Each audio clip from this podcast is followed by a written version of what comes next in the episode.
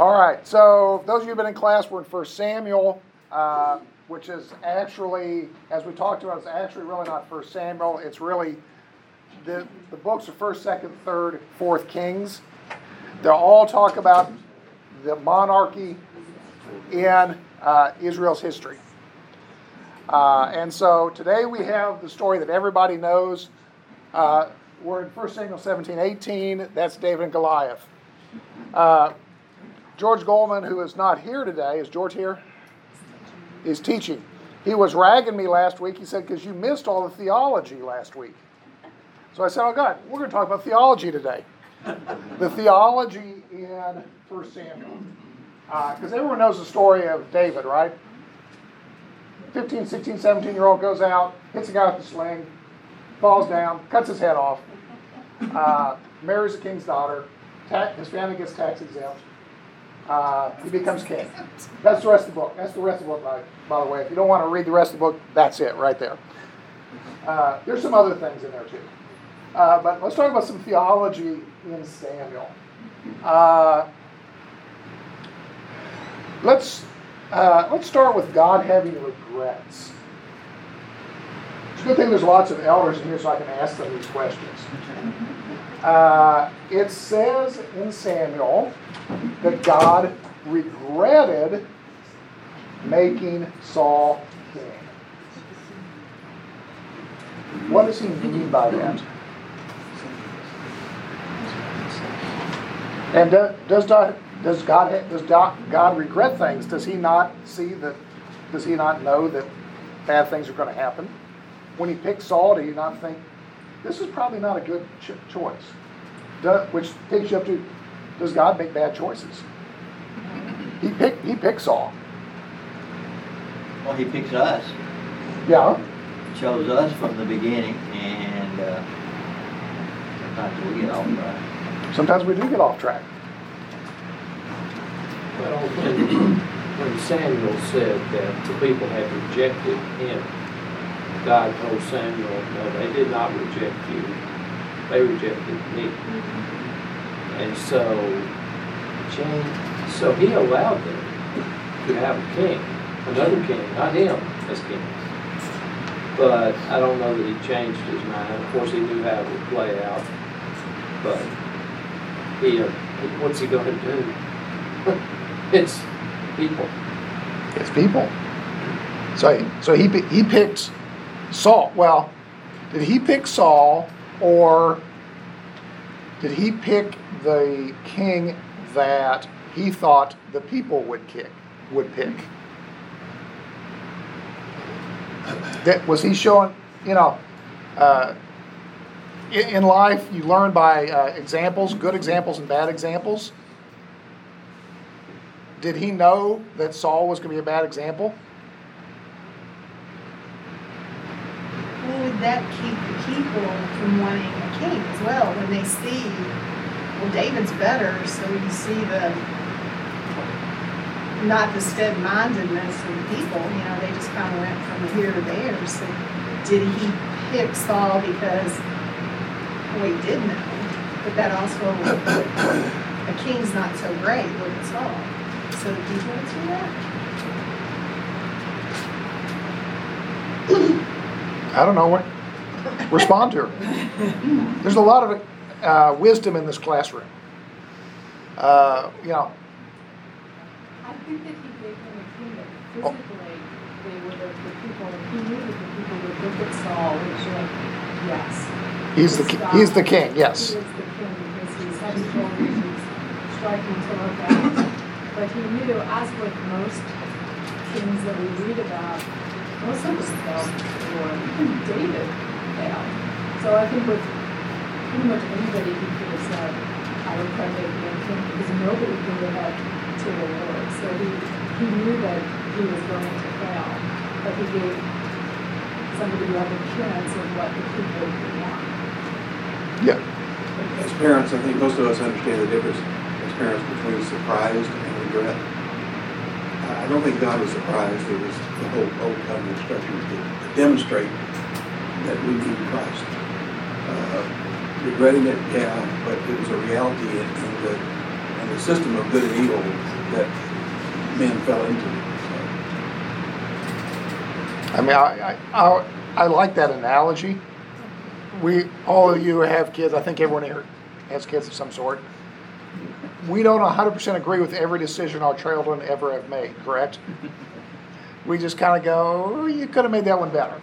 And I'm sure they think exactly the same way of us. You know, you could have made a better decision, however, yes. Uh, You did talk about this last week, so I- I'll, I'll give you a pass against George's statement. I, I thought you did talk about some with Randall about this topic. Um, But when we were talking about last week, my mind went to free will.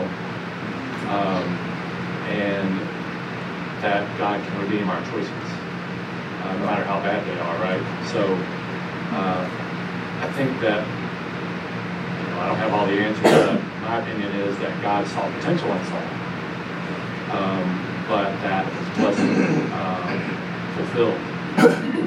Um, just like he saw in David, and it was, you know, he did good things and bad things. But I think that's what he, what he does with us as well, is he sees that we have potential if we make the right choices, and he wants us to have the choice to love him and, or to not love him. And ultimately, he can redeem any of that things. Yes. I think of it too sort of as a parent analogy, and could it be like, you know, when one of our teens or preteens like is begging for an Xbox, and like, really don't think you want to have this because this, this, and this reason takes battery, battery, battery.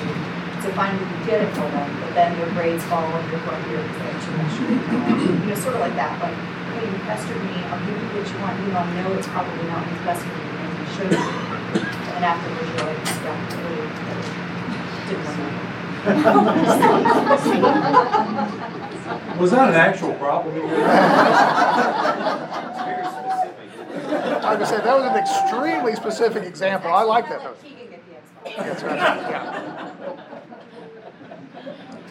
But I, I like uh, I'm trying to remember which one of the Greek uh, philosophers said, uh, unintelligent people make mistakes and repeat them. Uh, average people learn from their mistakes and get better. Intelligent people learn from other people's mistakes. Uh, I think that's when you look at the Old Testament, and, well, you look at the New Testament too, everyone's making mistakes. I mean, start all the way back with Adam. You know, he's not he's not paying attention, or he is paying attention and not saying anything when Eve eats the fruit, not the apple, it's the fruit. Uh, and then you go to Abraham. I mean, Abraham, he lies, he cheats. Uh, he is not a stellar. You, you, you don't look at the whole story of Abraham and go like, man, I want my kids to be like Abraham. Now you want the faith of Abraham, but you look at his life and go, wow, he, he does some stuff. Uh, you look at uh, Isaac, uh, you look at Jacob and Esau. I mean, Jacob steals stuff, he runs away. Uh, his second wife, just talk about having two wives, uh, steals the family idols and lies about it. Uh, I mean, over and over and over again, you see this pattern of God choosing people and then people making decisions that take them down the wrong path. And then they turn, uh, well, sometimes, sometimes they turn, sometimes you don't. You have Sodom and Gomorrah, uh, which we'll get to that in just a second.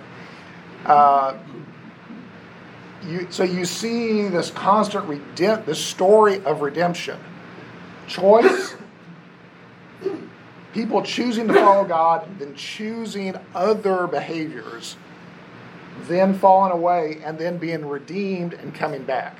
That's the, the entire story in First Samuel is that. Uh, you know, we see that from the very beginning. The entire book of Judges is that. Is fall away, someone come, we redeem, we repent, we change our lives, God restores us.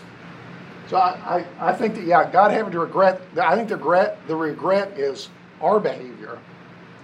I don't think God was regret, regretting he chose Saul. I think he's regretting the path that Saul went down. Yes. Uh, maybe, I came in late, maybe before I mentioned, But isn't there language around the flood where God says, I regret making man? Yes.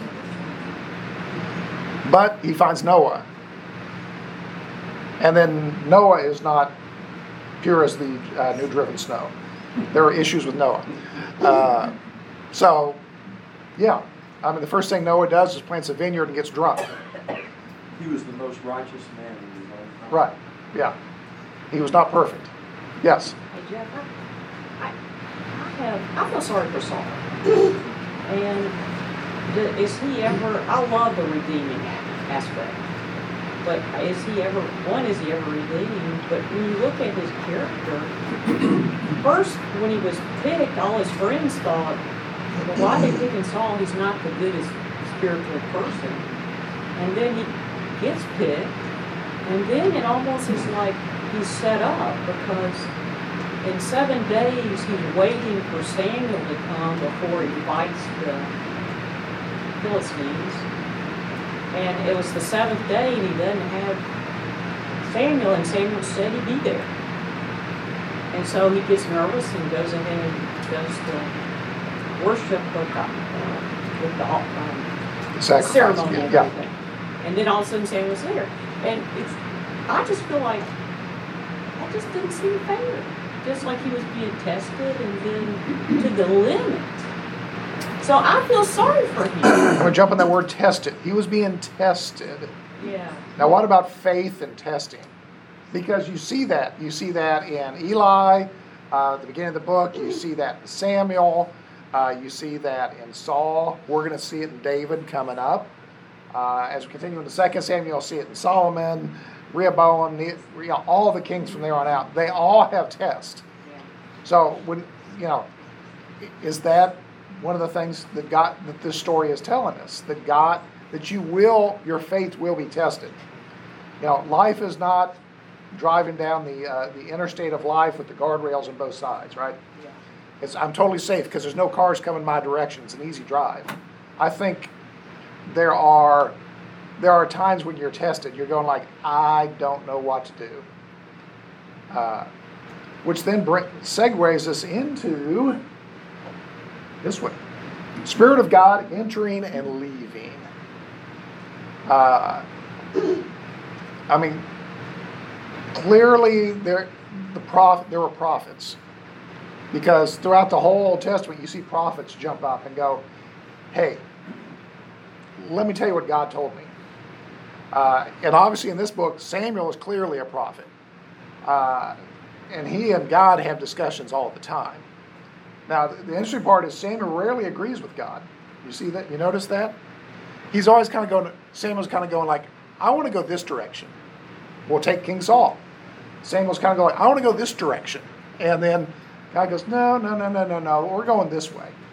Uh, we saw it last week when he goes to anoint Jesse, the son of Jesse, right? Every time one- someone, one of the older kid, sons walk in who looks like a warrior, Samuel goes, This is surely God's anointed. And God goes, No, no, no, no, no. Let's go next. You know, and they go all the way down to the seven that were home, and God doesn't tell them to anoint any of them. He says, Do you have another child? Yeah, yeah, yeah. He's out. He's, you know, he's 14, 15. He's out keeping the sheep. And so they bring him in, and then God says, This is the guy who you pick, who's the least of Jesse's sons. Uh, so you have the Spirit of God clearly working. We were having this discussion, Leland, uh, the other night uh, about is this the Holy Spirit? Uh, we were discussing Unitarian, Trinitarian, what, what do we call the middle one? The bin- Binitarian? Uh, and is this when it says uh, Saul anoints, or sorry, Samuel anoints Saul and the Spirit of God entered him? Is that the Spirit of God or is that the Holy Spirit? Or is that the Spirit like Jesus says we're going to get when you become disciples? I can't be here. I have to go back to heaven so I can send the Spirit for you. Is that is this the same Spirit? So is this the Spirit, the Trinitarian Spirit, showing up in the Old Testament? I mean, clearly God's in the Old Testament because it says that, starts, starts in uh, Genesis with that. Is this the Holy Spirit of God entering and leaving? Jump in, jump in there. Just thinking back to when God told Samuel that they didn't reject Samuel, they rejected God. Then God went on to say that they will take your sons, they will take your daughters, and you will end up being the slaves to the king, and you will ask for my help, and I will not give it to you. I will not listen to your cries. And so it's not like, it could sound like God was, you know, leaving, but really he's working. But these things, if this is what you're gonna do, is you're not gonna like what happens next. It gets back to our concept over here of testing, right? Because, I mean, we, you know, your, your kids when they make a bad decision, and it becomes obvious it's a bad decision, uh, especially when they're younger and they're about to get punished, what do they all say? I'll never do it again, right? Don't punish me. I will never, ever, ever do that again. We all know it's a lie. We've all been kids. We know that the next next time that whatever comes up, staying up late with Xbox when I'm supposed to be in bed, that's going to happen. Uh, and then, so that's where discipline, disciplining of parents comes in. Same thing, I think of disciplining of God comes in, is that sometimes, uh, you know, you have to have, uh, I'm trying to remember how, uh, one of the business guys, negative consequences. Uh, we, we had a business we had went bankrupt. And the way the email said is we had a negative outcome. Said, they could not bring themselves to say we're bankrupt. They said we're, we're, we're having a negative equity outcome. I said, thanks. So we already already figured that out a long time ago, but now that you actually put that in the email. But uh, yeah, it's like, and that sometimes you have to have negative experiences to teach you that I need to stay in the lane with the positive experience, right? Uh, pain sometimes is a good teacher. Uh, and sometimes other people's pain's a better teacher if you're smart enough because you look and go, hmm, they're not doing well with that. Maybe I shouldn't do that. And I think that's a lot of what you're seeing here in Samuel is uh, the writer of Samuel recording, here's what happened. So when you get to that point in your life where you go, oh, maybe I want, maybe I want to be in charge and be king. And you can see what happens with guys who are in charge who don't keep God first. You know, even, even uh, you know, David, who is the greatest of the king, every, every Jewish boy wants to grow up and be David. Uh, he's the greatest of the, of the heroes. Uh, if there are Jew, I don't know, the Jewish dolls you can buy in Israel that are super Jewish superheroes. If not, that's a market for us. uh, but David would be the one that everyone would buy, right? Because you know he's the king. Uh, he writes the Psalms. Uh, Jesus, you know, is the Messiah. Was you know said to be in, in the the model of David uh, and the lineage of David. So it's a uh, it's one. But the Spirit of God. Uh,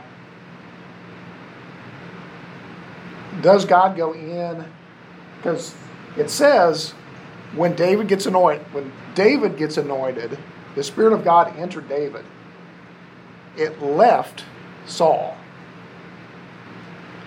So are those two things related? Could they both could they both have the Spirit of God at the same time? Could they? Could they? Yeah. Yes. Did they? they did. They didn't. Yeah. Why? You're the other teacher. You jump in there. You know, I think we all get different measures of the Spirit. And that's, I don't know if that's a faith thing. Mean, I- There are times I feel, feel the Spirit, but being led, am I led by the Spirit? I don't know. I, I've been in a lot of elders meetings where we felt led by the Spirit and six months later been totally slapped down and obviously it wasn't from the Spirit. Maybe it was the evil spirit from God. That's right, last, last one there. Evil spirit from God. Yeah, so I, I don't know. I I don't know how you judge. I- Yes, I see a hand. possible that when someone chooses to do God's will, that he adopts the Spirit of God in that context and tries to follow, and then at some point he veers off, and the Spirit of God leads him because he's no longer pursuing the spirit or intent of God's will, rather than being, uh, being led by the Holy Spirit as we sometimes imagine ourselves uh, as Christian people, receiving the Holy Spirit. Yes, Mike. Um, in the Old Testament, uh, God dwelled in the tabernacle, in the holiest of holies. And I think one of the saddest verses uh, in, in the Bible is when the people had become so uh, evil that the Spirit left and departed in the cloud. Um, and so he's no longer dwelling uh. So I think there comes a point where God is not long suffering and separates himself when it gets to a certain level. So here leaving Saul may have been something similar to that. All right, now, do evil spirits come from God? Because the words in Samuel say, and God sent an evil spirit. Go ahead, bottom one. Because it says there that an evil, God sent an evil spirit on Saul.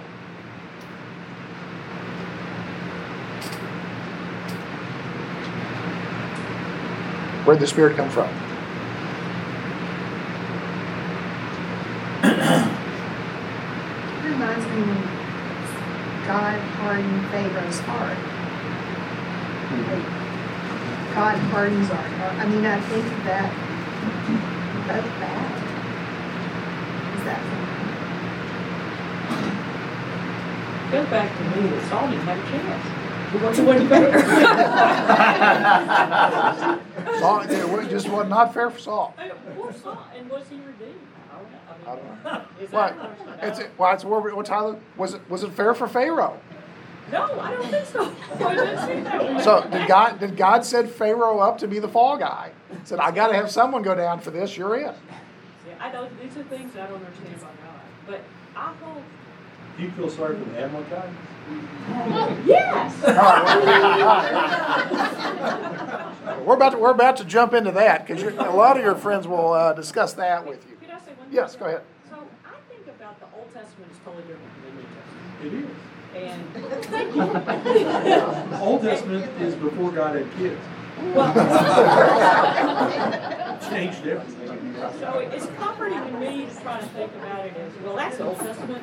And I hope once the, the Holy Spirit that after Jesus' death is a, a Holy Spirit that's different, that's with us, because I hope He's with us when we mess up and doesn't just leave us, because I'm in bad shape. So, um, that, this, this concerns me about God's Spirit coming and then going. I, I hope that, I hope that's the Old Testament, and that the New Testament's a lot different. So that's my. Uh, I mean, I, I'll take a slightly different view of that. I see the same God across the whole thing.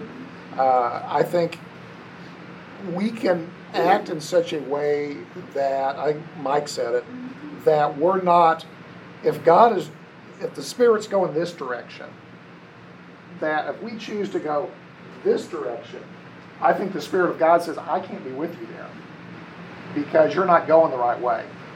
Uh, same thing of, you know, another story for those of you who haven't read the end of the book yet uh, David and Bathsheba. Uh, you know, David flat out looks at this girl and goes, Wow, I, I need more wives.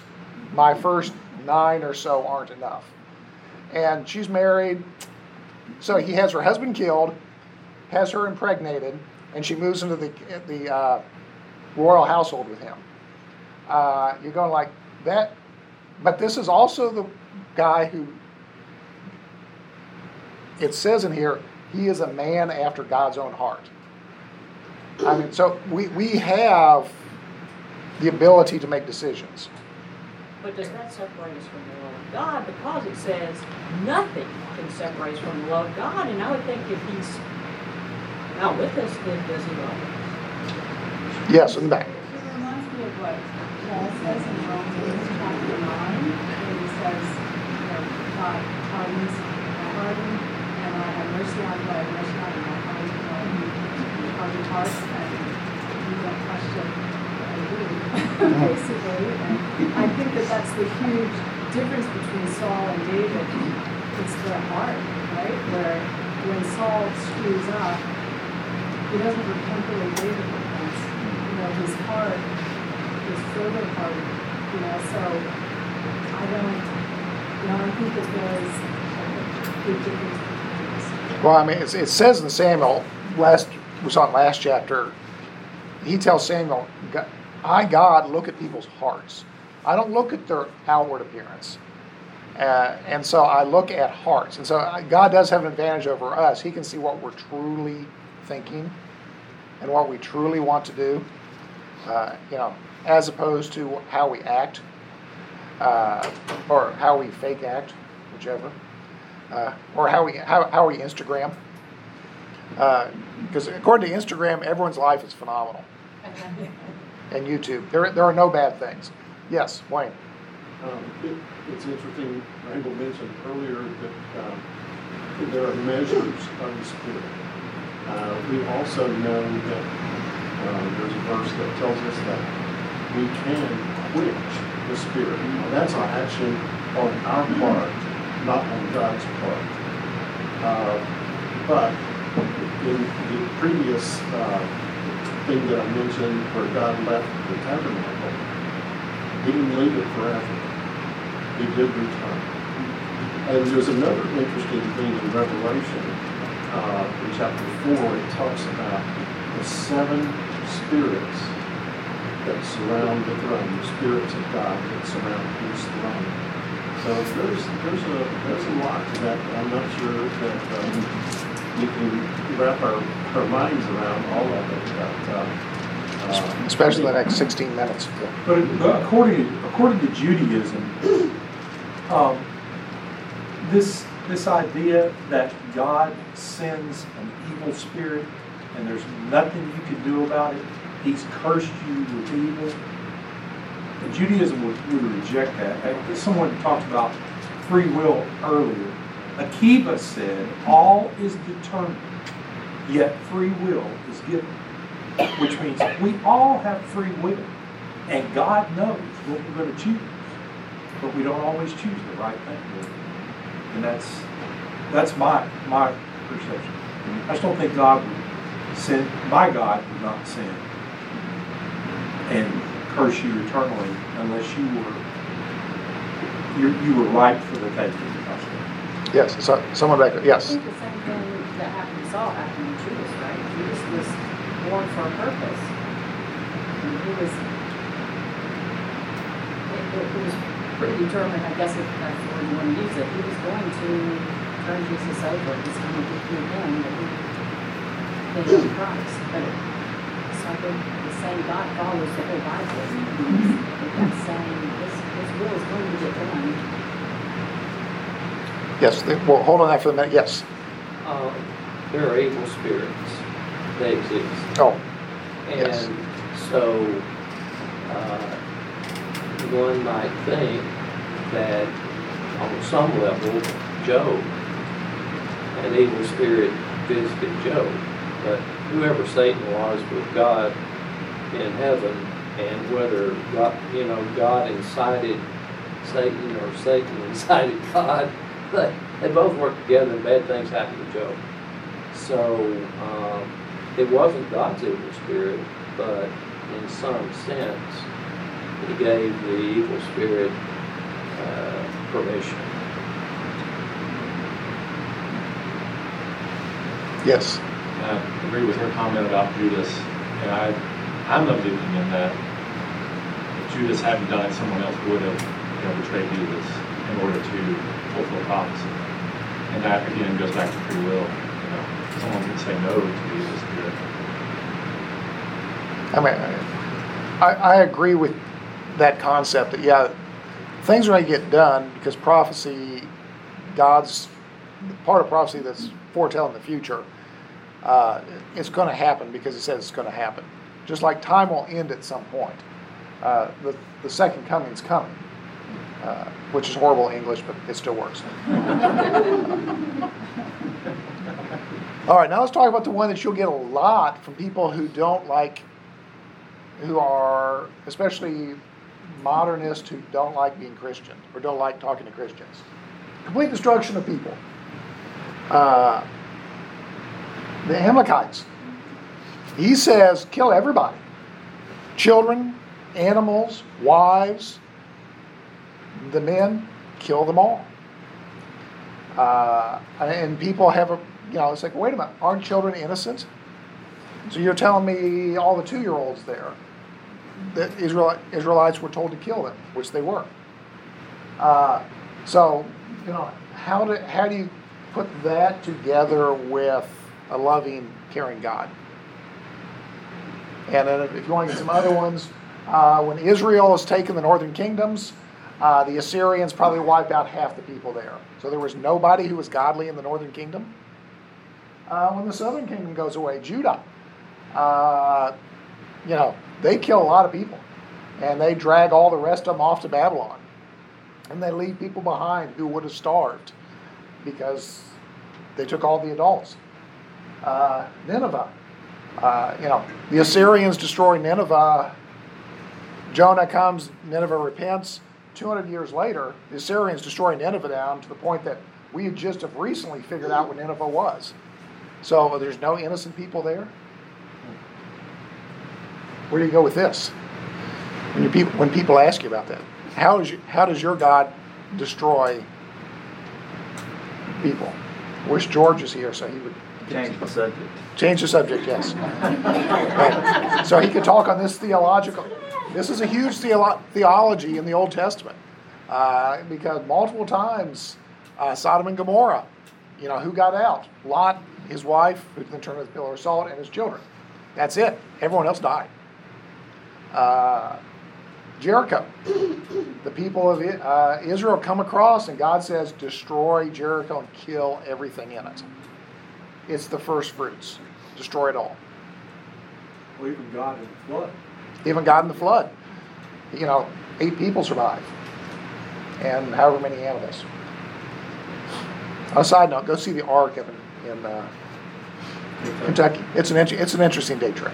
and you can see like how big the Ark really was. Yes. We want we want God to conform to the way we want Him to be. But that's not God. God is who He is. So, you know, when He makes decisions like this, whether whether we think that's the right decision or not, God doesn't care. God's God. Right, and this gets up to uh, Christian theology. God says, if you don't believe in me, you're going to hell, which is the same thing here. Uh, and uh, I just have was watching videos of Francis Chan. Have you ever seen his video on his book on erase? Uh, what's called erasing hell? Someone, James says yes. Uh, how modern theology has erased hell. Uh, it's yeah, it's compelling. Uh, I think so. I, this, I mean, I, this is a struggle. I mean, because I think it's the same thing. If God knows what God knows, I don't know what I don't know. Uh, but yeah, I mean, there are multiple in, instances throughout the Bible history where He destroys everything. Uh, and then, uh, you know, the time of Christ, uh, when the, when the Jews rebel, the Romans, uh, Masada, 100% of the people died Masada. Jerusalem, uh, AD 70. Uh, everyone in Jerusalem was killed. They did not, the Romans did not take prisoners. They destroyed the city, they killed everyone in it. Uh, same thing in, uh, uh, what's the little city up near Nazareth? Uh, uh, Zipporah. Zipporah? means bird on a hill. I can't, whatever Greek for bird on a hill is. Uh, it was around the time of Jesus' birth. They rebelled. The Romans went in, destroyed the city, killed everyone in it, hung everyone from the cross, and then put guards on the cross so that no one could take their bodies down and bury it. Where was, you know, there were surely innocent people in the city. Not everyone was guilty. It, it means bird on a hill. Uh, it means little bird on a hill. It's it's uh, it's about five miles from Nazareth. Moses' the wife of his name is named Zipporah. Her name is Bird. Yeah, it's probably it's probably named after. I I'm blank. It's something very similar to that. Yes. I think for me, the, the thing that I think about, which is simple what Rick David said, it um, I, I just, and Job, you learn from Job, is I don't understand. Know, I don't understand. God is so much bigger than me, and and I'm not gonna understand. And and to put it in more modern times, I mean, besides all this destruction, which to me is terrible, is um, the message this morning with the young lady that had COVID. There are a lot of people who die that we want to live and we pray for, and so why do some die and some don't? And that's just a, I don't understand that either. And it's it's sort of that same pile. Yes. You know, we want to say the New Testament is a different uh, storyline than the Old Testament, but as some people might read, the New Testament, there is a judgment day. And then this is going to happen all over again in some fashion. Yeah. Yeah. I mean, the day of judgment is the day of judgment. It's not the everyone come in for free. Yeah. Uh, you read any the entire New Testament. You read Revelations. There's a separation that occurs. I mean, God's the separator, uh, and He says that faith in Him is the point of separation. You either believe in me or you don't. Yes, Owen Beckett. The I is my. The same instruction that we see is in the Old Testament is only reserved for us by God's grace through Christ. And for me to think that my sin is any less than theirs from a Christian perspective is what immediately comes to mind. It's hard to think of it that way. A righteousness mentality a self-righteousness mentality, but His righteousness that prevents that from us. So I don't, can't say it's comfortable for me to talk with my friends who are not believers or disciples about this. But that's usually my answer is I say it's by God's grace that I don't experience what any sinful person should, uh, that any of us or that he chooses to be selected separately by his Yeah, I think there's a, lar- a large amount of truth in that. Is that we all deserve to be in the destruct- side, and that we're picked. Yes. I think, uh, Jeff, our, ideas of innocence, we talk about children we wrong, and our ideas of right to live and right to life are very much human constructs. And I think God is very clear at the end of Job that your ideas of what's right and what you're entitled to just don't apply to me. I, I, I operate by people's standards. I'm the potter, you're the clay. I don't have to abide by your ideas of that's just. Yeah, because we all think uh, it's a poem my dad taught me. He goes, "Everyone has something wrong except me and thee. I know about me. I'm not so sure about thee." Uh, and I, I think that's kind of how we we go through life. So I'm perfect, right?